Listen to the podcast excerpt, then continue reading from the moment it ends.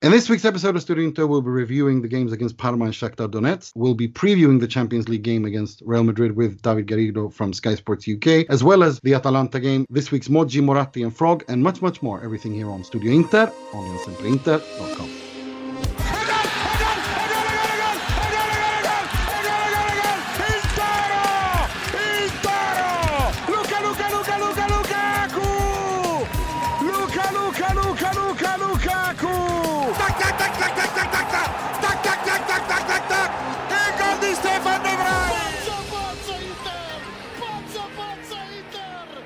Benvenuti, bentornati to another edition of Studio Inter. I'm your host Nimatali Rutsari, wishing you to an episode where at least one of the panelists is going to be working really hard uh, to, to stay positive because I don't have a lot to be positive about. Um, but before we get to all of that, let me introduce him and the rest of the panelists, starting with Mr. Positivity, Mystic Mo, Mr. the the the SempreInter.com preview writer, Mr. Mohammed Nasser. That's why I get to be, I get paid the big bucks, you know. to talk people off the ledge. Yeah, yeah, yeah. no, no, we'll talk you off the ledge. No worries. well, okay. Well, we'll we'll we'll, we'll see because I know a, uh, a, lot of people listening, uh, a lot of the listeners have said that they they definitely need their dose of positivity this week. Uh, and returning uh, again for the first time in a long time, he is the host of Inter, he's a host on Inter Miami CF. He's also host on Culture Connection Pod and on Onside Radio, 1 to 5 p.m. Monday to Friday Eastern. Mr. Alex Donno. Hey, Nima. Hey, guys. I'm very happy to be back. How are you? I'm good. It's good to have you. Uh, I've been. Um, g- congrats on the new gig. Uh, that, that's Thank why. You. It's uh, that's why I know that you won't be able to come on as much. So there, that's that's why we kind of moved this to the Sunday so we could have you with us as well. That's a lot of pressure. well, you deliver, I hope, anyway. Um, I'm sure you will. Uh, and we're also joined by our good friend over in London, Mr. William Beckman. Hello, yes. Preparing for another month of Zoom calls and uh, other lockdown based goodness. Um, yes. You're going to be very important. This podcast will be important for my sanity over the next month or so. It always is, but even more so than usual for sure um and um and we're happy and i'll happy do that and and also you as you too as well you too as well will because Inter uh, will. I, I, I. mean, it's. I don't know if this podcast will save us all because Antonio Conte is definitely doing his best to drive us all insane. At least that's how I see it. But before we get into all of that, I'd like to introduce our guest. Uh, he is a presenter on over on Sky Sports UK. He's also the founder of uh, content uh, hub La Liga Lowdown, uh, making a studio Inter debut. Welcome, Mr. David Garrido. Thank you very much, guys. Yeah, really looking forward to being involved in this ep and, and having a good chat with you guys about obviously Real Madrid and, and how things are going with Inter this season. Well, let's start there because um, Real Madrid uh, are, I mean, they, they won the La Liga last year or last season, and they've, you know, they've kind of stumbled. They've started this season a little bit um, in a questionable way. And I mean, this is not the Real Madrid and Barcelona that we saw just two, three years ago. It's clearly they're both in some sort of rebuild phase, although Real Madrid have come further down uh, the path uh, than than than Barcelona have. But I but uh, uh, but I have watched a little bit of Real Madrid, and it's really difficult to to understand where they are in terms yeah. of form. So I wanted I want I wanted to that's why I wanted to have you on. I want you to a little bit just lay out the text on how where are where are they as a team? I mean, they've had quite a few injuries. Now we're reading about COVID nineteen infections, unconfirmed reports about that being Sergio Ramos, who obviously is incredibly important to Real Madrid. Uh, how would you describe Real Madrid's start of the season so far? Yeah, mixed. I think uh, they, they started off well. Um, there, there was an early draw at Real Sociedad, but then they picked up some wins. And then, uh, as is inevitably the case with Real Madrid, they're never too far away from some sort of crisis. Because when you look at Real Madrid, you always look through the lens of the most intense magnifying glass. Now, I'm not a Real Madrid fan, but then if you are, it's even more acute than that. um, and and the, the home defeat against Cadiz, newly promoted at Valdebebas, at their, you know, I suppose home ground, if you like, uh, whilst the Bernabeu is having uh, refurbishments done, was a real shock. And then, of course, the the performance first half against Shakhtar Donetsk, and they couldn't quite get back into that game uh, to, to, to get something out of it. And uh, you know, Zinedine Zidane, it felt like the, the, the pressure was once again right on him. They were saying, well, you know, don't win the Clásico and you could be out of a job. That's how things work in Madrid. And of course, the Spanish press don't help that. you know, you've got papers like Marca and Diario AS who are sort of ramping things up. Everything's extreme, and that's why you have to understand that's the prism through which you see Real Madrid. Um, and they, you know, they themselves feed that, I guess. And also add to that, you always have to think of it in terms of how a Barca doing. And so, of course, the Clásico therefore was super important. And yes, you're right. I think that Madrid are further down the track in terms of how they are trying to reinvent themselves. Remember, no signings this summer for Real Madrid, which is which is you know unheard of. But it seems like they are just trying to wait until the opportunity comes to sign. And Mbappe, for example, that's the, the player they, they mm. desperately want. And so in the meantime, it's just that little bit of, of I suppose, reinvention. Um, so th- that was a turnaround, and that was important, that win against Real Madrid. Um, the fight back against Borussia Mönchengladbach. I mean, listen, this is where Madrid and, and, and Inter have something in common. They both had to score late goals to, to get something out of a game against against Borussia Mönchengladbach, and then they really clicked against Huesca, and and it felt like it made sense. But remember that Zidane is a manager who's perhaps known more as a, a manager of egos and energies rather than a coach and he keeps tweaking his lineup. Like last season, he fielded 36 different starting 11s in the 38 league games. So he's he's a man who who just keeps tinkering and tweaking. But it seems like against Huesca, even though it's Huesca, we got a sense of who he's going to go with against Inter Milan. So I feel that they are moving in the right direction. They've picked up a bit of momentum. Suddenly now back-to-back La Liga wins, having had back-to-back defeats in all competitions. That comeback against Borussia Mönchengladbach but they do really need a result against Inter Milan because right now, as it stands, mad as you'd say it, for the most successful European team, they're bottom of that group. So they really do need to get a result at Valdebebas. For sure. Mo, I'm going to hand you over to Mo for a question. Uh, if you have a question for David. Yeah, hi, David. Uh, so, quick question. Uh, what is uh, Inter's clearest path to victory, having seen uh, Real Madrid's uh, roller coaster perform- uh, performances so far this season. What what are they most uh, susceptible to? One of the things that they have to be very aware of is that they are playing their third choice right back, who's not even a right back, and he's doubtful.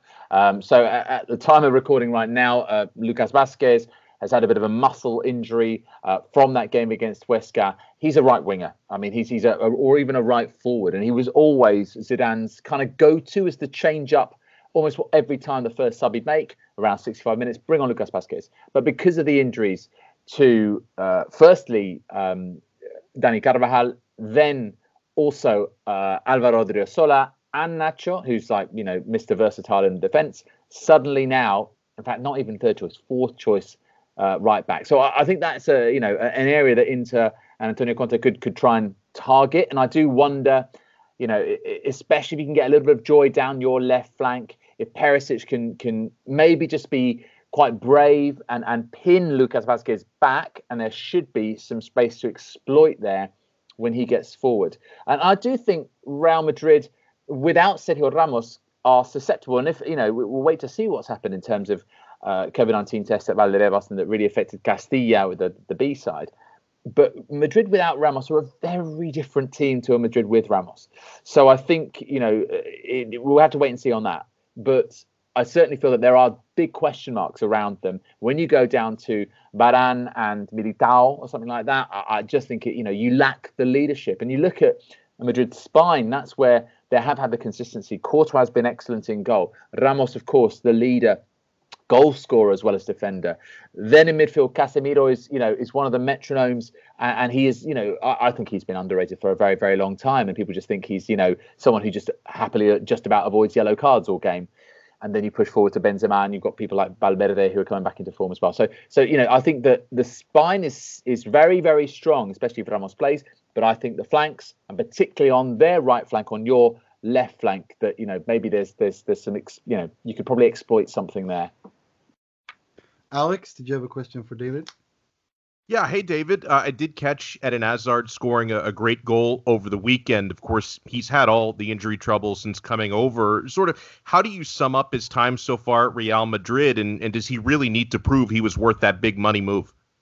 Yeah, it's funny, isn't it? Because I guess in his absence, there's not been one person who's absolutely come in and torn it up. I mean, Vinicius Junior has had his moments. Um, I think he's really added to his game. He's improving, but he's still incredibly young. Um, and I think that Eden Hazard, in, in, a weird sort of way, has been a little lucky that that hasn't sort of been the case. Marco Asensio has been out in, out injured as well. Of course, Bale's not there at the moment. So I think actually it's been frustrating for him. Uh, there was there was obviously question marks, not just over his over you know injuries, but but his fitness when he first joined Real Madrid. He looked overweight and he just never got enough minutes and enough consistency, enough of a run to, to show the talent that he inevitably absolutely has got. That goal against Huesca was brilliant. It was the, the you know the turning point in the game. Madrid scored again very quickly before half time, and then suddenly that team talk for Zinedine Zidane is very different. Um, and he absolutely has quality, and I fully expect him to start uh, against Inter Milan. And I feel like now maybe he's feeling okay. Uh, I've got my first start under my belt. I came on as a sub against Borussia Mönchengladbach. I can make the impact. And, and, I think Madrid are looking to him to do that. Remember, they did pay an awful lot of money for him.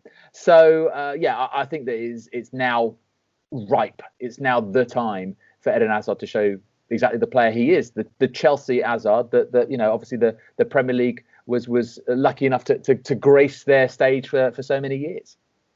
Um, Will, did you have a question for David? Yeah, I, I, was going to ask about Hazard, but um, that's been that's been covered. So I just thought maybe a, a, question on the, the Spanish teams in general in this year's Champions League, because of course um, they've been dominating for the last few years, but it seems like a slightly weakened crop of um, slightly weakened crop of sides this year. I'm just wondering if you were to put your money behind one of them, you know, which team would you give the best chance of, of going deep in this competition? Because obviously in, in the past it would have been a no-brainer. Real Madrid have won they won those uh, three Champions Leagues in a row. Barcelona have the best player in the world, arguably. But you know, I, I look at Atletico, and you know they, they got a result against Salzburg. They've got some some great forwards. You know, João Felix has been has been in good form, and I also think Sevilla are a really impressive team. You know, obviously we we experienced that last summer, um, or this the summer that just went in the Europa League final. And I've, you know, I think if they had a striker, they'd be they could probably have give anyone a game at the moment. They ran Bayern Munich close in the the Super Cup um, a month or so ago. So can you, do you think any of these teams? Can you see any of these teams winning the tournament this year, or is this um, sort of a you know a transitional period? And, and will there be a chance maybe for someone that doesn't have a doesn't come from Spain to finally win this tournament? Do, you know what? It's, it's, a really interesting question, because uh, uh, my first instinct when you started the question was who's the least worst at the moment, and I'd probably say Atletico. And and also there's this kind of tendency, I think, especially amongst Spanish football fans and analysts, experts, that if you're not sure out of Real Madrid or Barcelona, as a kind of sideline, you go, I back Atletico. But they never have made good on that since 2014. And in fact, until the Europa League in 2018, they hadn't won another trophy in that intervening period. The, the La Liga title in 2013 14, you might remember when they went to the Camp Nou, Diego Godin with that equaliser 1 1. That was the point they needed. All they needed to do to guarantee the title was not lose. They managed to do that and they broke, you know, the, the, the duopoly. Uh, I, think they're, you know, they're really interesting at the moment. And, and I think that maybe out of all of the teams you've mentioned, they have the most consistency right now. I like Sevilla, but they're on a bit of a, a bad run of form, especially in La Liga. I mean, you, you would never have expected this. You know, losing 1 0 to Granada, losing 1 0 at home to Eibar, um, being 1 0 up uh, away to Athletic Club and then being turned around and losing 2 1, they're, they're currently down in 15th in the table. Um, and normally they're the, the quick starters. They're the ones who have a good run going into Christmas, New Year, and then inevitably they, they sort of fall off a cliff and they, they, they really suffer in, in the spring. Um, I think that Real Madrid are the team who, you know, despite their their, their loss and their draw in the first couple of games of the group, uh, I think they're the team that probably uh, I would back Zidane to um, energize the squad to to get the best out of those talented players and get them deep. I'm really not sure about Barcelona right now. Uh, obviously, things are, are just very. Uh, it's, it's, it's been a tumultuous time, hasn't it? With with what's happened with Messi over the summer, with with Bartomeu on the board resigning, uh, Koeman being someone who was appointed by the previous president and board, you know, feels like he could well be a dead man walking. Is he likely to see out the season? Just no one really knows. And certainly with that kind of uh, real sort of situation of flux, can you can you back them? I, am not sure that you can. Um, so I, I, would say, if anyone, uh, Atletico probably. I like Joao Felix alongside Luis Suarez. You know, I, I don't. You know, I'm not saying it's like Suarez and Sturridge back in 2014, but there's something there that I feel there's a kind of nice mentoring relationship uh, where I feel that they can prosper together. Um, and you know, maybe this is the year that you know the weird year, right? Um, it, it's not the weirdest thing to say, but I think that Atletico certainly have have a fighting chance. So, in a roundabout way, I'm going to probably back them and Real Madrid to be the ones that go deep. And if Zidane can get the consistency out of his side, I think this, as they call it, once de gala, the sort of you know star eleven that we expect to take to the pitch against against Inter Milan, uh, could well be the one that that he really backs and, and that maybe goes deep in the tournament. So um, going to focusing more on, on the game on Tuesday. Uh, it's a double header. I mean, first obviously it's, it's it's you have that game, then you have the international break, and then you you you have the return leg. Um, what, what's your feeling going into Tuesday's game? Do you think do you, are you do you think another draw, or do you think that Real would win, or, or what's your thoughts? Or do you think even Inter can win? I think Real are desperate for the win, and often it's funny because when you talk about big games. I mean, they're, they're talking about all of these games as finales, as finals, which is weird when you talk about Huesca, um, you know, who promoted again from from Segunda to to La Liga. That's that shouldn't be a final. Why is it called a final? Uh, okay, yes, they needed to to get some consistency in the league, especially after the Cadiz defeat and, and, and the defeat to Shakhtar. But you know, this game does feel more and more significant. We know about Real Madrid's love affair with the European Cup going all the way back, you know, more than more than half a century, you know, 70 odd years. Um, and I think because they really need the result, I think they will get the result. Um, it's very much the way that you consider Clásicos. You know, uh, when you look at the respective positions of the teams going into a Clásico, often the team that gets the result is the one that needs it the most. And so I, I get a sense that probably there are more questions around Inter Milan than there are around Real Madrid, just with this upturn of form in the last week or so, where Madrid seem to have rediscovered something. Um, I think that Fede Valverde is going to be incredibly important. I feel like he really energized the team um, against Huesca. He has that, yeah, that, that's that's basically what he what he brings, and I feel that he's going to be very busy. And I, I sense that he could put Madrid in control of that midfield. Kroos will provide, you know, that knitting together of play. Casemiro uh, is is the man, as I said, who sort of sets the tempo and, and, and makes sure that he puts himself about two. Uh, I would imagine Modric will be on the bench, and I think that if they set up that way and they they make sure that they they manage the match correctly, I reckon that Madrid would probably do enough to to get the three points because they need them.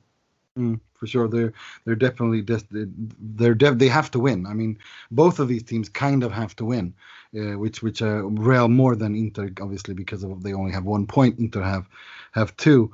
Um, thank you so much for coming on, David. Uh, if I was just if you if you have something you want to promote, I know you guys do a lot of stuff on La Liga Lowdown. Um, oh well, that's that's very kind. Yeah, I mean, listen, it's it's um it's a, a, a really talented squad that I've got over there on La Liga Lowdown. I, I founded it uh, two and a half years ago and was, was you know, fully involved when we got going. And now I sort of um I suppose like a director of football. I suppose uh, I, I, I sign the players and I step back and you know let them play. And they're yeah they're very uh, driven and as I say talented and they're producing some great stuff. So on the website, um, especially and obviously, given his time in, in Italy as well, this is a, a really good long read uh, by a guy called Alan Fahili, who's one of our new signings this summer on Diego Maradona turning 60. Uh, mm, on Friday, nice and uh, yeah, really, really good, really good read. Um, the, the, Twitter feed is always nice and lively. We we try and be creative with what we do. We try and add value. You know, we don't just tweet goals when goals go in. I just feel that's a bit pointless. Everyone does that, and and also our podcast, um, which you can you know just look up La Liga Lowdown uh, on all your usual sort of podcast distributors and providers. Um, so it's yeah, it's a kind of um, three pronged attack, and yeah, we've we've, we've we're doing okay. So yeah, if, if you guys want to check that out, then then we'd be delighted to have you with us. And if uh, and if they want to follow you on Twitter, it's at Sky Sport David, right? At Sky Sports David, correct. Well, thank you very much for coming on, David. Really, really appreciate it, and we hope you're wrong in your predictions. well, I, I, most of the time I am, so maybe that's maybe that's good for you guys. Uh, no, absolute pleasure being on with you. Take care. Have a good night. Thanks, David. Right, that was that was David Garrido from Sky Sports UK and La Liga Lowdown uh, to help us look a little bit behind the uh, look look a little bit closer at Real Madrid. And one thing um, that really got me was when he said Toni Kroos. When he mentioned Toni Kroos' name and Casemiro, and I remember that they have Luka Modric. I have no no I don't know how the hell Inter are gonna win this game, um, because uh, that, that's like the first feeling I get. But then again, I, I, I remember that Inter do well against teams that attack, and Real Madrid attack. They're not going to sit like Shakhtar and Parma and, and park the bus, the boat, or the plane, as Mourinho so eloquently once stated. They're going to go attack, and that's going to allow Inter to to attack as well. Are Inter solid enough defensively? Well, that remains to be seen. Um, I think uh, you know we'll we'll be we'll, we'll I think we'll see the same formation as against Shakhtar Donetsk. I think Gagliardini will definitely play. I think Barella will join him. Uh, I don't think Christian Eriksen will play. I think it will be Arturo Vidal. I absolutely don't think it will be Raja Nainggolan. I don't think we'll ever see Raja Nainggolan again uh, in an Inter shirt uh, after what happened this weekend. Um, and then you have Hakimi and Darmian on the wings, uh, and and the defense will be Bastoni, De Vrij, and and D'Ambrosio, and Lukaku won't be there. So up front, it's Lautaro and hopefully Alexis Sanchez or or or Ivan Perisic. So it, you know that, that that's the formation I think we're going to go with. Um, and and but Inter are out of form uh, aside from all of everything else, Inter out of form, and I'm and I and I worry, and I think that the that the, the sheer quality and class that Real Madrid have in central midfield will will decide this. Although I hope I'm wrong. Uh, Mo, what about you? Yeah, no, I mean it's uh, it's definitely uh, it, it's definitely not the time to to make any uh, superbly uh, optimistic predictions. Um, I, I, but that's why you're. I don't think we're. Yeah, exactly. yeah. do your job. No, no, look, I, I, I, I don't. I, I, do that, then. I most definitely think that we're getting out of the group, um, but I don't think uh, that this will be the game. I think I think a draw is on the cards here. I think uh, Inter are going to play themselves, uh, present a very good v- version of themselves. Uh, I think, like you said, uh, Nima, we definitely do much better against teams that uh, that don't sit back, and, and uh, Real Madrid certainly will not. Um, so I, I, I, think in general, uh, and, and you, t- you talk about that uh, Madrid midfield, and it's pretty damn impressive. But you know, Modric is what 34 now. Uh, uh, I, I, think I think our central midfield is is definitely uh, with Lukaku not playing is definitely our strongest suit at, at at the moment. So I, I'm not too concerned there. It's at the back. Um, and the problem with the back is if we don't score, then we just let in goals. And currently, of course, uh, Lautaro's form is such that he can't seem to uh, hit a barn door. You know, so um, so I think I think it's going to be a draw. I uh, but I definitely think that uh, the, the the boys, Conte, everyone's going to be up for the game. It's it's to to a degree where where no one's going to take it lightly. Everyone's going to be extra serious, maybe even sharper in front of goal. Because I mean, we're not scoring not for the lack of chances or trying. I mean, it's just that the conversion is is abysmal and. Uh, crossbars and posts are are plotting against us, along with uh, you know VAR and referees. So it's um, yeah, uh, that, I'm, I'm definitely not going to go out there and say we're going to win, but I, I, I certainly think that this this will not be the match where uh, qualification from the group is lost. So I think uh, at least the point is on the cards. What about you, Alex? What do you think?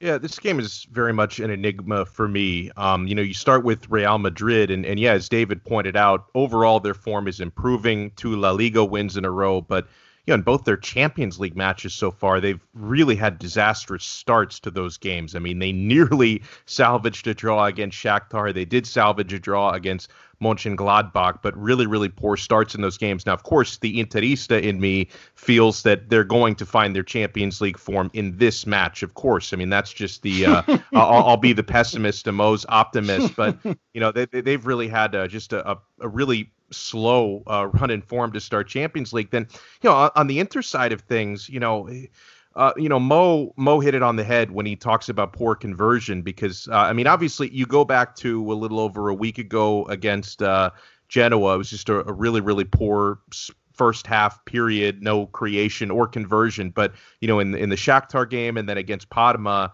you know, chances created versus chances conceded, those ratios were through the charts in favor of Inter. They just can't finish these chances. I, I really think that this match um, is going to be decided on a couple of things if Inter's going to get a positive result. The first of those, of course, we know are you know not making poor mistakes at the back, which has been something that you know hopefully Kolarov doesn't start or play because that that's been a huge factor. If he's not out there, that's going to help. Uh, and so we we know that. I mean, cutting out the mistakes at the back, of course, it goes without saying. Uh, I think Lautaro Martinez's form could decide this game because they're going to be very reliant on him to score without Lukaku, and he's been really poor in these last handful of games. And I just don't think Inter are going to get a victory or even a draw if Lautaro doesn't score or at least, you know, assist, contribute, draw a penalty, something like that. I, I, think he needs to be really good in this game. He can't be invisible the way that he's been or, or missing easy chances the way that he has in these last couple of matches and Inter expect to take anything away from this. I, I think he's going to be incredibly important. And then, of course, keep your eyes out. If Lautaro does have a big game against Real Madrid, that's going to start up the Barcelona rumors again. So either way, we lose on that. So we'll, we'll see what happens for sure. Um, I I personally think that Courtois will be the deciding factor. I think Real will, will win narrow draw, narrow win, one 0 and I think he'll he'll he'll once again uh, he'll show how how important it is to have a world class goalkeeper, which which Real Madrid do, and unfortunately Inter currently don't. Uh, but we'll get to all of that in, in, in our review games because uh, there's a stat I want to talk to you about. Uh, but Will, uh, before we conclude the the Real Madrid game, what are your thoughts going into into Real Madrid Inter on Tuesday?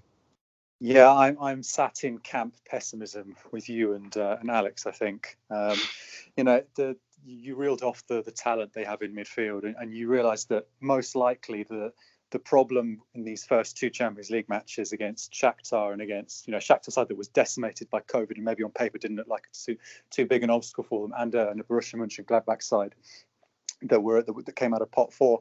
I think the problem in that match Madrid must have been a psychological approach issue. You know, we've we said that they've they fell behind uh, three uh, 0 and two 0 in both those games, um, but then when they got themselves going against Shakhtar, they almost they almost got a draw from 3 0 down, uh, and uh, they, they rescued a draw when it seemed lost against Gladbach. So I can't imagine that they're going to be that lax again when they take to the field on Tuesday, because as David said, they need the win. They didn't desperately need the points against either of those teams in their first two matches. And with Madrid needing a win and having never gone out of the Champions League group stages before, I find it hard to envisage a scenario where they're on one point after three games. Um, this happened last year as well. They they got thumped by PSG in their first group game. And then in the next match, they were they were they drew home to Bruges um, at the Bernabeu and almost lost that.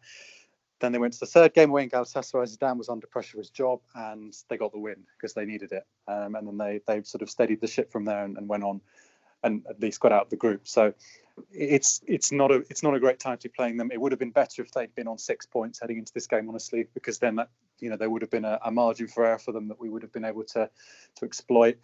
If you wanted to be slightly um, what's the word uh, pragmatic, you could say that one, uh, one win in these two games is is okay because that would leave you on five points with two games left. So maybe if we lose this game, it's not all over because we've got the game at San Siro.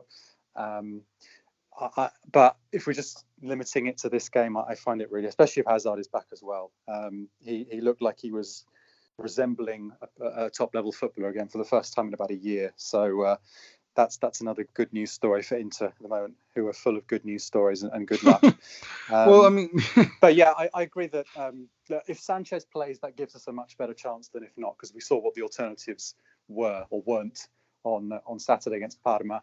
Um, Lautaro and Sanchez was the the, the the, pair that played against Barcelona at the Camp Nou last season, and they had a brilliant first half. Lautaro scored the opening goal, and they seemed to work pretty well then. But the problem is that it's not the Lautaro of 12 months ago, and it's not the Sanchez of 12 months ago because he's just coming back from another injury. So I think I I, I agree that I'm really finding it difficult to see uh, to see too many goals in this match, and with the the the the, the really soft mistakes that are being made at the back at the moment, and the fact that Real Madrid have their backs against the wall, I, I find it pretty much impossible to be to be optimistic for this match, unfortunately. Well, speaking of backs against the wall, Inter really have their backs against the wall in the Serie A against Atalanta a few days later after the Real Madrid game. If a Scudetto is, for those of you who believe in Scudettos uh, for Inter this this year, that's that's a must-win game. Inter can't afford to draw that because they're already four, five points behind Milan, who are off to a flying start. Um, and and it's an Atalanta that we've that we've seen be very inconsistent. Uh, that that score that, that, that have done well in the Champions League, um, and then were destroyed by Napoli in the Serie A. And they came back a little bit and looked a little bit more stable against Crotone. So it's kind of hard to know where, where, where they are. But we do know that Atalanta always turn up against Inter, especially when they have, as long as they have Gasperini there um, who who just can't, who loves to stick it to Inter and, and will never ever stop talking about when he was at Inter for a brief period and was sacked. Um, so uh, th- that's th- that's also something that we have to deal with on on the Saturday, or sorry, on the Sunday at 3 p.m. Uh, CET. Um, that that's a game that I'm thinking that will finally put the nail in the coffin of of the the Scudetto talks, and Crisi Inter will be an actual fact from then on, um, because Atalanta are exactly the kind of team that will that can hurt Inter, that can hurt an Inter that have lost their entire identity defensively, that have lost their entire ability to and self confidence in front of goal. They they just Inter just cannot score goals. Um, and, uh, or, or take the lead at least. I mean, we saw we we've seen it throughout this entire season, except for against Benevento, when when uh, Inter were doing their Zdenek Zeman impression. Um, but th- this is uh, th- this is an issue, um, and and I'm really really worried because th- you know this is this is what I've been this the reason why you know I've been I, w- I was angry this summer, as most of you who follow me on social media and Alex Donno can attest to, because I sent him raging w- voice memos on WhatsApp uh, during this summer. Look, my my anger period for what's happening now was then because all everything that's happening now to me was incredibly predictable.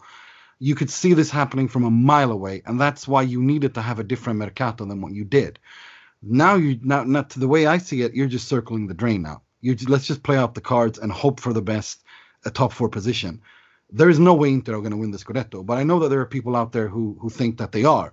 So I'm I'm just gonna so so I'm not gonna you know belabor that point too much. But all I'm gonna say is I think that this game, the game against Atalanta, will show once and for all why Inter won't win the Scudetto. Um, Alex, any thoughts? You disagree?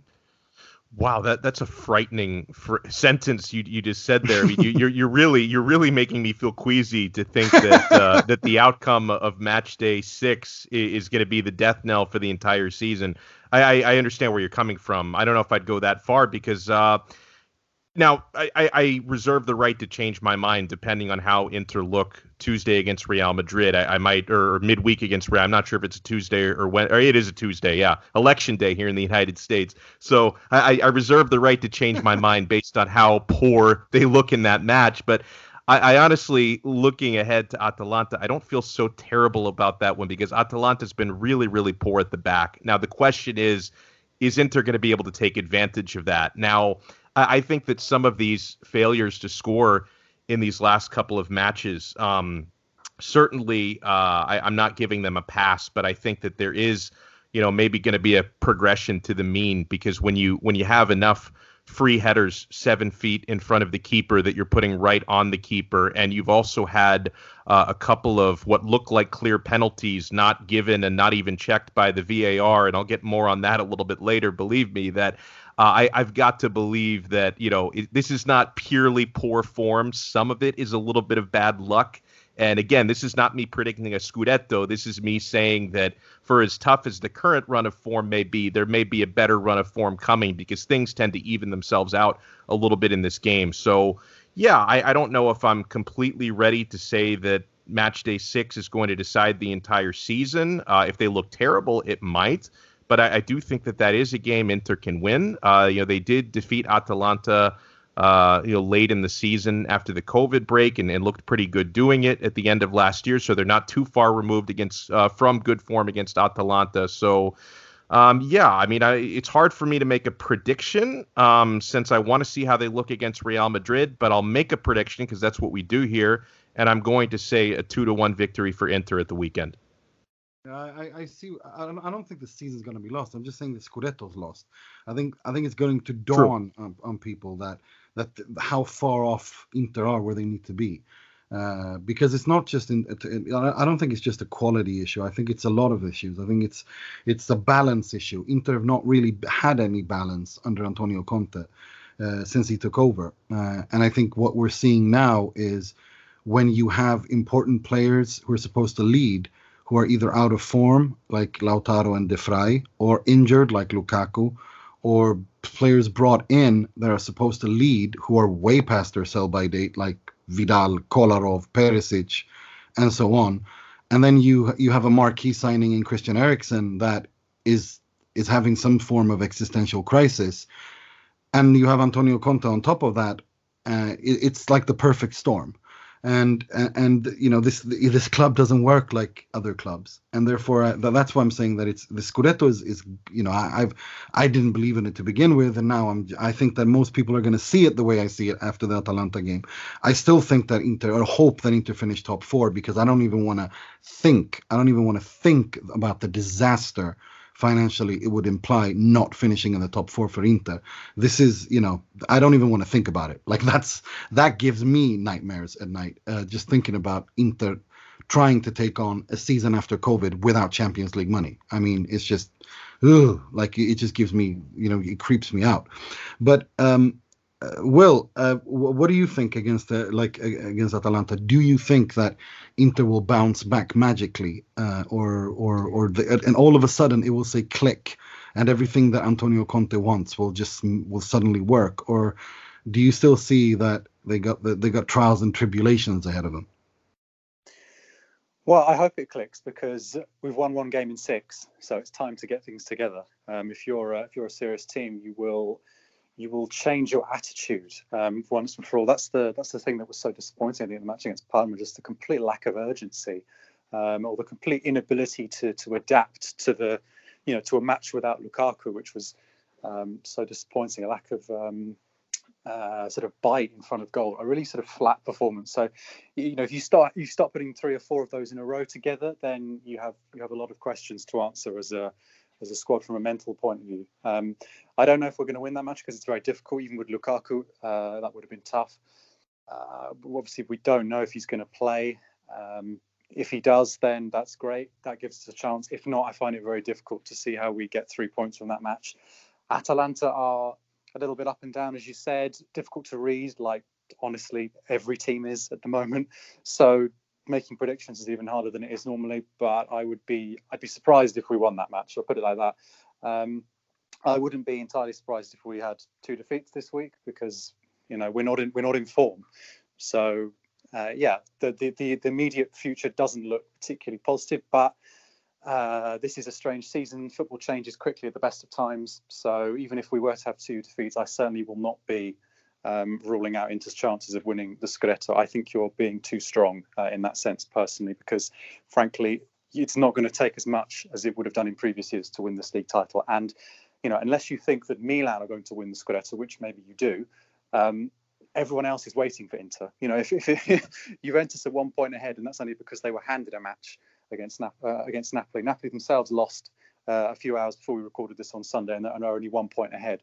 You know, there is time to get things right. The problem that we've seen in the last few games is that you need to be able to get points while you're not at your best because this isn't Inter's this isn't Inter's maximum potential. You know, this is not it's not going to be this bad. I don't think all season because because you know we're kind of not that far away from pre-season in terms of sort of preparation time in a regular season. So I, I don't think it's a surprise that there are so many um, teething problems to sort out. The problem is that you know these games matter, and we're not showing we're not showing the bite to win the games, um, not taking the chances, and are being quite inefficient in both penalty boxes. You know, two shots and two goals for Parma, two shots and two goals for Gladbach, 20 shots and two goals against Parma with with one of them coming right at the end. You know, it's it's not good enough um, in that sense. So I don't know how you solve that. I guess it's a mental issue if you're not taking your chances and you're and you're giving up goals so easily at the back. But uh, short term, yes, I agree. Difficult, possibly two defeats, possibly a defeat on Sunday. Long term, there's a very, very long way to go yet, and uh, I I'm still confident that, that things will get better, if not in the if not in the immediate term. Let's let's say that. Mm. Well, from from a skeptic, from from the negative to the skeptic to the positive, Mo, uh, what are your thoughts? Uh, I feel it in my bones, man. I feel it in my bones. I told you last year, uh, second place in the Europa League. Uh, we got to the final. Unfortunately, we couldn't make it through. I, I feel it in the same way, man. Uh, and and you know me, I, am the first person to to play down any Scudetto talk. Uh, mm. uh, particularly last year, we said uh, we talk about it in April consistently. Yeah. Uh, but I, I feel like this this is all all the makings of uh, something something growing. We'll just I, I think Will made a great point right now in, in, in that we're not far removed from the preseason. It's it, it really is a work in progress in the best of circumstances, add to the fact, of course, that we lost seven players to COVID. Uh, we've now uh, lost uh, two of our, you know, already thin attacking line players to injury in Alexis and Lukaku, of course. So there's there's a lot of moving pieces to to this story. Um,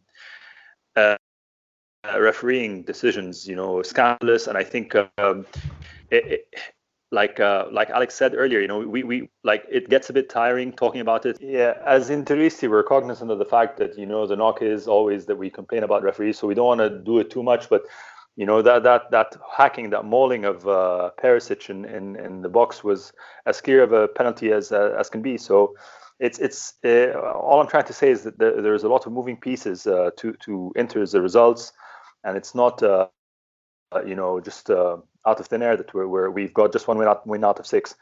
Now, having said that, I really think that these big matches are the ones that you know uh, could define um, uh, a season in this, you know, where we can team spirit, etc. So I look back at uh, the August result against Atalanta in Bergamo, uh, the two 0 I think uh, I'm hoping it's the same sort of um, uh, same sort of result. So uh, I'll, I'll venture a win here as well. Yeah, I, I hope you're right, and and and I I, I think um, I mean, we have to talk about that. I mean, the, the, the thing is, when Marotta after the game goes out and says what he says, I thought was very nice. I thought he was very calm. He was very serene. He didn't he didn't fry the referees uh, as as much as one could have expected and, and, probably should. And I think it came a little bit too late. I wish Inter would have done this on match day one. You can't give these guys any leeway because you know what happens when they do. They're the, they're you know the Serie A referees against Inter. You give them an inch, they take an they take an arm and Piccinini for sure has already done this. So you need to you need to call them out immediately. That's the only way they'll keep in line. So uh, there's no doubt that that was a penalty. But but to me, I mean, all of that aside, my issue with with this project is that I don't think it's stable enough. And and I and you know when you guys say that it's preseason and and and there's a you know teething issues, we're 16 months into the Antonio Conte project, and it's looking worse than it did three months into the Antonio Conte project and that's why I and, and the fact that he seems to me to be questioning what he's doing and I, this identity crisis that we spoke on previous episodes about that to me suggests that you know he knows that Inter don't he can't find the midfield to make this three man three five two three four one two work so therefore, he's trying to overload the wings, and in order to do that and, and win win the games that way. And when you do it that way, you have to have efficiency. When you don't have efficiency, you lose games and you look exposed. That to me suggests also that there's a there's an instant of desperation involved, and and that is never a good sign at Inter, especially at Inter. Uh, you can get away with that at other clubs, but you can't get away with desperation at Inter. The the knives are out immediately. The the the sharks smell that stuff a mile away at Inter. And and this is uh, you know this is the, I'm not saying good bad. It's just the reality of Inter. It's Inter's reality, and the reality is what we have to deal with. So to me, these two because I I also am on what Will said about zero points this week, and I think after that that's two weeks of incredible like pressure of which Antonio Conte has never knew existed on this planet uh, is what he's going to to have. And I mean, a, two wins and fine. The pressure the pressure has moved on because all of a sudden Inter are have five points, four points ahead of Real Madrid. That's great, and they they can almost you know secure a, a, place in the second round in November already. You know uh, that that's that's great. But I I you know and then Atalanta even if they lose and draw that or draw that and, and they've won against Real Madrid, that can mask that. But you're running out of time. You're running out of you're running out of um, you're running out of time to to say, oh, but there's time to come along. Because I mean Marcello Lippi famously said the Serie A really begins match day ten and onwards. You're, we're we're into match day six, and we've only we've got we've won two games: Benevento and Fiorentina. Draw one against Lazio. Uh, sorry, yeah, Benevento, Fiorentina, and Genoa. Inter have won, but Lazio, Milan, and Parma they've either drawn or lost. Um, now you know Parma was was one was it was a slam dunk. I mean even against Genoa it didn't look good and, and everything all that mattered are, are the are the points. I, I I just don't see where you know I don't see an embryo of wh- what I'm supposed to be calm about to see that that will that will guide us through this storm. And as we know, you know Inter is uh, you know as Trapattoni famously said a centrifuge. Things are always accentuated at that club because that's just how it works. I'm not. I'm not. I'm, I'm. I'm genuinely concerned that the. You know, for me, the way I look at it, it's top four for me this season, just top four, and anything else than that is just a giant bonus, because with Nainggolan looking like he does, Handanovic looking like he does, uh, Stefan de Vrij being completely out of form, uh, and and etc. etc. etc. You don't have that much time to get these guys into form, and they have to work. So I don't know. I, I, I don't see where this is going to come from. And Rom, Romelu Lukaku has been bailing Inter out in those games where we where Inter have won. Uh, so you know, I, I I'm I'm genuinely concerned. I'm really concerned, and I I don't know where where we go. Um, but let's I mean let's focus on on that Parma game because sure Inter created a bit, uh, uh created quite a few chances, but still to me, if it's it's like Inter are yet to produce two two 45 minute two two two halves of 45 minutes of football consistent like consecutive halves of good football. We're yet to see that from Inter. If it's a good first half like against Schalke it's followed by a poor second half because the teams adjust tactically and Conte looks clueless and hapless on the sidelines. And that worries me because when you when you look like that that that's that's a signal at Inter that your your days are numbered um, what, what, what do you think, uh, Alex? You agree? Yeah, unfortunately, I do agree. Um, and and you know, you and I we spoke a lot during the summer. We spoke a lot before, probably even during and after Conte had that infamous summit you know, with with the inter powers that be at at Moratti's uh, villa, you know, and and we we kind of expected uh, because the Italian media made us expect that the outcome of that summit would be Conte stepping down and and probably Allegri coming in, and of course it, it went completely the opposite of what the Italian media expected, and uh, and really since that time, a lot of our fears have only been confirmed. You know, fears mm. coming out of the mercato with the Kolarov edition has been especially horrific. Um, you know, the, these mistakes, Conte being, uh, it, it, almost seems like he's making such a concerted effort to be to be more muted in in press conferences. It's almost as if uh, I'm starting to suspect that he's doing it in, in, almost an act of defiance, and that it's really changed who he is. And it's like I don't even know what to make of this whole situation. But yeah, I, I agree with you. Everything is in a bad way right now. For sure. Mo, I suspect you disagree. uh, I, I respectfully uh, read it differently. I think it's a tough time. Uh, I think uh, uh, really it's a, I mean we we can't discount how difficult the start of the season has been uh, for for for the project. you know we still don't have Skriniar back. You know it's it's. everyone the the entire team's been ravaged and, and it's it's not easy it's not easy and despite that we're still we're still, uh, you know, unbeaten in the Champions League. Uh, hopefully, uh, qualifying from the group, uh, one point behind Juventus, in, uh, you know, uh, in, in in the league table. So, yeah, I, I, I honestly don't. I, I, if if the team if the team was playing badly, if we weren't able to create chances, losing um, by not played by lesser teams, you know. Uh, like that uh, rough patch uh, under Spalletti in February, March, April, or Mancini's meltdowns, or whatever, you know, then then I'd be concerned. But uh, like you said, Nima, it's it seems like it's just a matter of balance, and and it's it's almost there. It's it's it's but it just doesn't happen, you know. And and you, you talk about Lukaku bailing the team out, but that's that's the job. It's not like he's doing us a favor by Michaels. It's his job to score goals, and he's you know it's it's it's he's part of the eleven. It's like people used to say that Handanovic saved Inter, but that's his job to st- to stop shots. He's he's a goalkeeper, so it's. Uh, we, we can argue that Lukaku's form has transformed under Conte, and, and uh, his his his presence is a, a, direct consequence of Conte's man management and uh, re re um, establishment of uh, confidence and etc. So I, I, I just I, I don't see Conte uh, as uh, a dead man walking or, or under under too much pressure. I think the project is is much more mature. If, if anything, is that they're far more mature than than the Moratti. They're far more mature than Pierre. They're, they they seem to really in, in especially in this manner of managing a project and managing the club in a very um, big picture sort of sense. So yeah, I I I I'm I'm still quite confident, unsurprisingly. right. Well, uh, let's move on to the part of the show where we pay tribute, rip the piss out of, and criticize someone or something uh, in the world of football. Starting with the negativity, this week's Moggi, which will be presented by Mr. Alex Donno.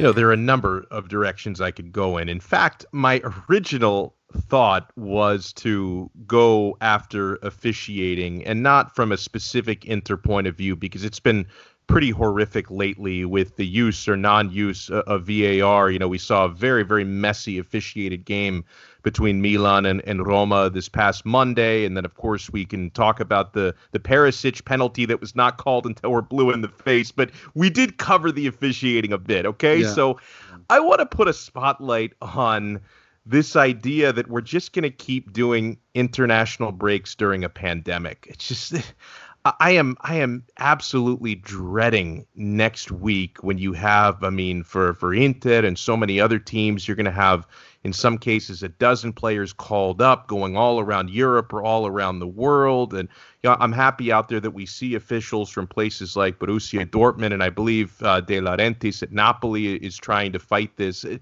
There's a time and a place for this stuff but given where we are in the world right now where uh, you know, I'm in the United States. I'm not even sure if this is the first, second, or third wave, or if the wave has just been going on. But then over in Europe, you know, you have second waves ravaging a lot of countries. I mean, Will Beckman is back on lockdown in the UK. France has got has gone back into a lockdown now, and you you really dread the protocols, the travel, and, and how many players could be infecting one another or, or bringing it back to their country once the break is over. So uh, I, I really think that this is something where these clubs, FIFA, need need to really reconsider the idea that you're going to be, you know, with call ups forcing players to leave and go go out and, and join their their national teams because it just seems like there there's a time and a place for it, and this just doesn't seem like the time and place for that.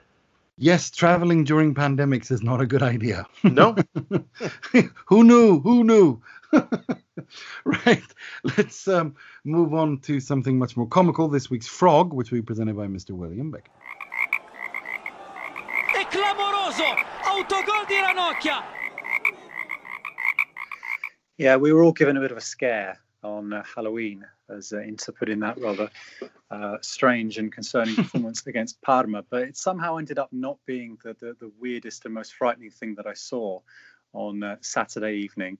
Um, I I think this week's frog needs to be Patrice Evra because he has uh, you know he's always been a bit of a maverick with uh, his his um, his social media content. Should we say? I don't know if any if you remember the time he um, he licked a raw chicken on uh, an Instagram video a couple of years ago. Um, you know, he's a bit of a larger than life character, and this week he he kind of reminded us of that with uh, an, inst- uh, an Instagram video, which remarkably 24 hours later is still there. Um, I would have thought someone might have had a word in his ear and advised him otherwise, but it's still there if you want to go and watch it. It's his little um, uh, Halloween celebration, shall we say. So it's about 45 seconds long, and if you haven't seen it, um, essentially, he's in an underground car park, which I really hope was empty at the time of recording. He's got his um, his sort of black convertible car there with the number plate that says Patman. Um, and there's you've got some sort of music uh, blasting away in the background, and he begins this well, kind of almost a, a routine um, sort of perched on top of the bon- of the the windscreen of his car, and he's kind of gyrating almost um, before jumping down to the front with his black shirt and trousers, uh, cape, and sort of Batman mask on, a gold belt as well, just for good measure. Um, he then starts sort of dancing on his feet um, back and forth in front of the car while shouting "Go Patman," as you know, because his name is Patrice. Uh, before going um, in sort of in time to the music, goes "Happy Halloween, Happy Halloween!" Wow! Um, at this point, you realise that he's not wearing matching shoes because one of them is a red and white trainer, and the other one is uh, it looks like a it's either a um, it's either a, a, black shoe or a shoe that's got like a bin bag sort of um, over it. Um, he then sort of gives gives us a rendition of his favourite phrase, "I love this game," and then sort of twirls round to the side of his his car, showing off his his glitzy gold belt as he goes. Then he gets into the car. Uh, which obviously the, the, the you know the, the, the on converters you get those doors that sort of um, sort of open up like wings above the roof yeah. of the car. They're they're they're mm. open. So he just sort of goes and sits in the car and says, um, while the music's going, obviously, let me see what's happening inside. Don't be jealous. I just want to share. And then he gives his car a rev so we can all hear it. Um, just to remind us all that it's he's got a he's got a fast car because footballers like having fast cars that are loud. Um, gives that a rev for a few seconds, and then he finishes off with what I can only describe as kind of baby noises, um, um, doing like a little pretend sort of like crying motion with his hand by his eye, and then I can't quite work out what he's saying, but it sounds like it's sort of um, he's saying like, "I made it, Mama." Like as if to say, "Look at me, I'm famous. I've I've done a good thing. I've done a good life for myself." But he says it in like a a baby's accent, so it's kind of like, "Mama, I made it, Mama," and then it ends, and and I and I was none the wiser. I've watched it about four times. Um, and I'm still not sure where it came from. I've discovered that it's not the first strange Halloween video he's done. He did one a few years ago where he was topless. This is on, I found this on YouTube, and he had sort of pumpkins um, sort of in front of him. He's got fake blood all over his chest, and he's got it holding a knife uh, instead of a, what can only be described as a hostage scenario. Um, so this is clearly a, a, tradition he has of his sort of um, special Halloween gift for all of his, his followers. But um, yeah, I mean, all I can say is if, if, Manchester United had played with the same sort of enthusiasm and intensity today against Arsenal that Evra put into this video, they wouldn't have lost because you know you can you can accuse Evra of of, of a, a, lot of things, but one thing you can't accuse him of is is not living life by the you know grabbing life by the horns and living everything with uh, uh, uh, living everything as a full body experience. So um, that that yeah. was that was a brilliant. It's yeah. still there. If I yeah. if, if I've if I've if I've not put you off it, it's still there. I'm definitely definitely looking into that um, because he, he is weird. Um, right, uh, let's move on to something much more hopefully sane and uh, positive for sure. Uh, this week, this, this, week's um, this week's Moratti, this week's Moratti, which we presented by Mr. Positivity himself, Mr. Mohammed Nasser. He's, he works a lot He's intelligent and uh, he surprises uh, people sometimes with his uh, ideas. Not easy to find one person of this qualities. Yeah, so uh, making short and uh, sweet this week, uh, uh, it's the return of the Cro- Croatian connection. it's very nice to see both Perisic and Brozovic get on the score sheet and very vital so um, yeah, back to back to 2016, 2017, I guess uh, it is for us this week. They're my uh, Morattis. For sure, nice one. Um, I get that. Uh, yeah, the, yeah, it was it was like I think it was 519 days since Perisic last scored, and and Brozovic needs to. I mean, you know, he needs to. He's been awful, and I, it was nice to see him against Parma to show that he cares. So that, that was, was the yeah. first that was the first brick of the massive wall of sort of um, massive comeback that he needs to. And what's I've got lost in this analogy, but you see what I mean. That was the yeah. first step towards being re- accepted again by Interfans because mm. he's got a lot of making up to do with his. A lot of kissing up to do. Yeah, yeah, but it was a nice goal, so we'll, we'll yeah. give him that. But yeah. I'm not, I'm not getting on all lovely No. with him yet. No, not really. No, not yet. He needs. He's got more. He's still in the doghouse. right. Yeah. right, that's all we had time for this week. I'd like to thank David Garrido of Sky Sports UK. I'd like to thank you, Mr. Alex Donno. Oh, thank you so much. Hopefully, a couple of wins to close out the week. That would be great, and uh, always a pleasure to be back. Yeah, and don't be a stranger. I won't. And uh, uh, as always, Mr. Mr. Positivity, Mohammed Nasser. Yeah, thank you very much. It was a great episode. Uh, apologies about my spotty internet connection, but uh, yeah, it is what it is. Don't worry about it. I think the positivity, nothing can stop your positivity. Your rays of positive positiveness shining through all over the world. Uh, as always, Mr. William Beckman, thank you. Thank you. Fearing zero points, hoping perhaps unrealistically for six. See you next week. For sure. Uh, and until next week, I'm your host Nima Tavallaey Roodsari, wishing you good health, uh, six points, and sempre e solo forza.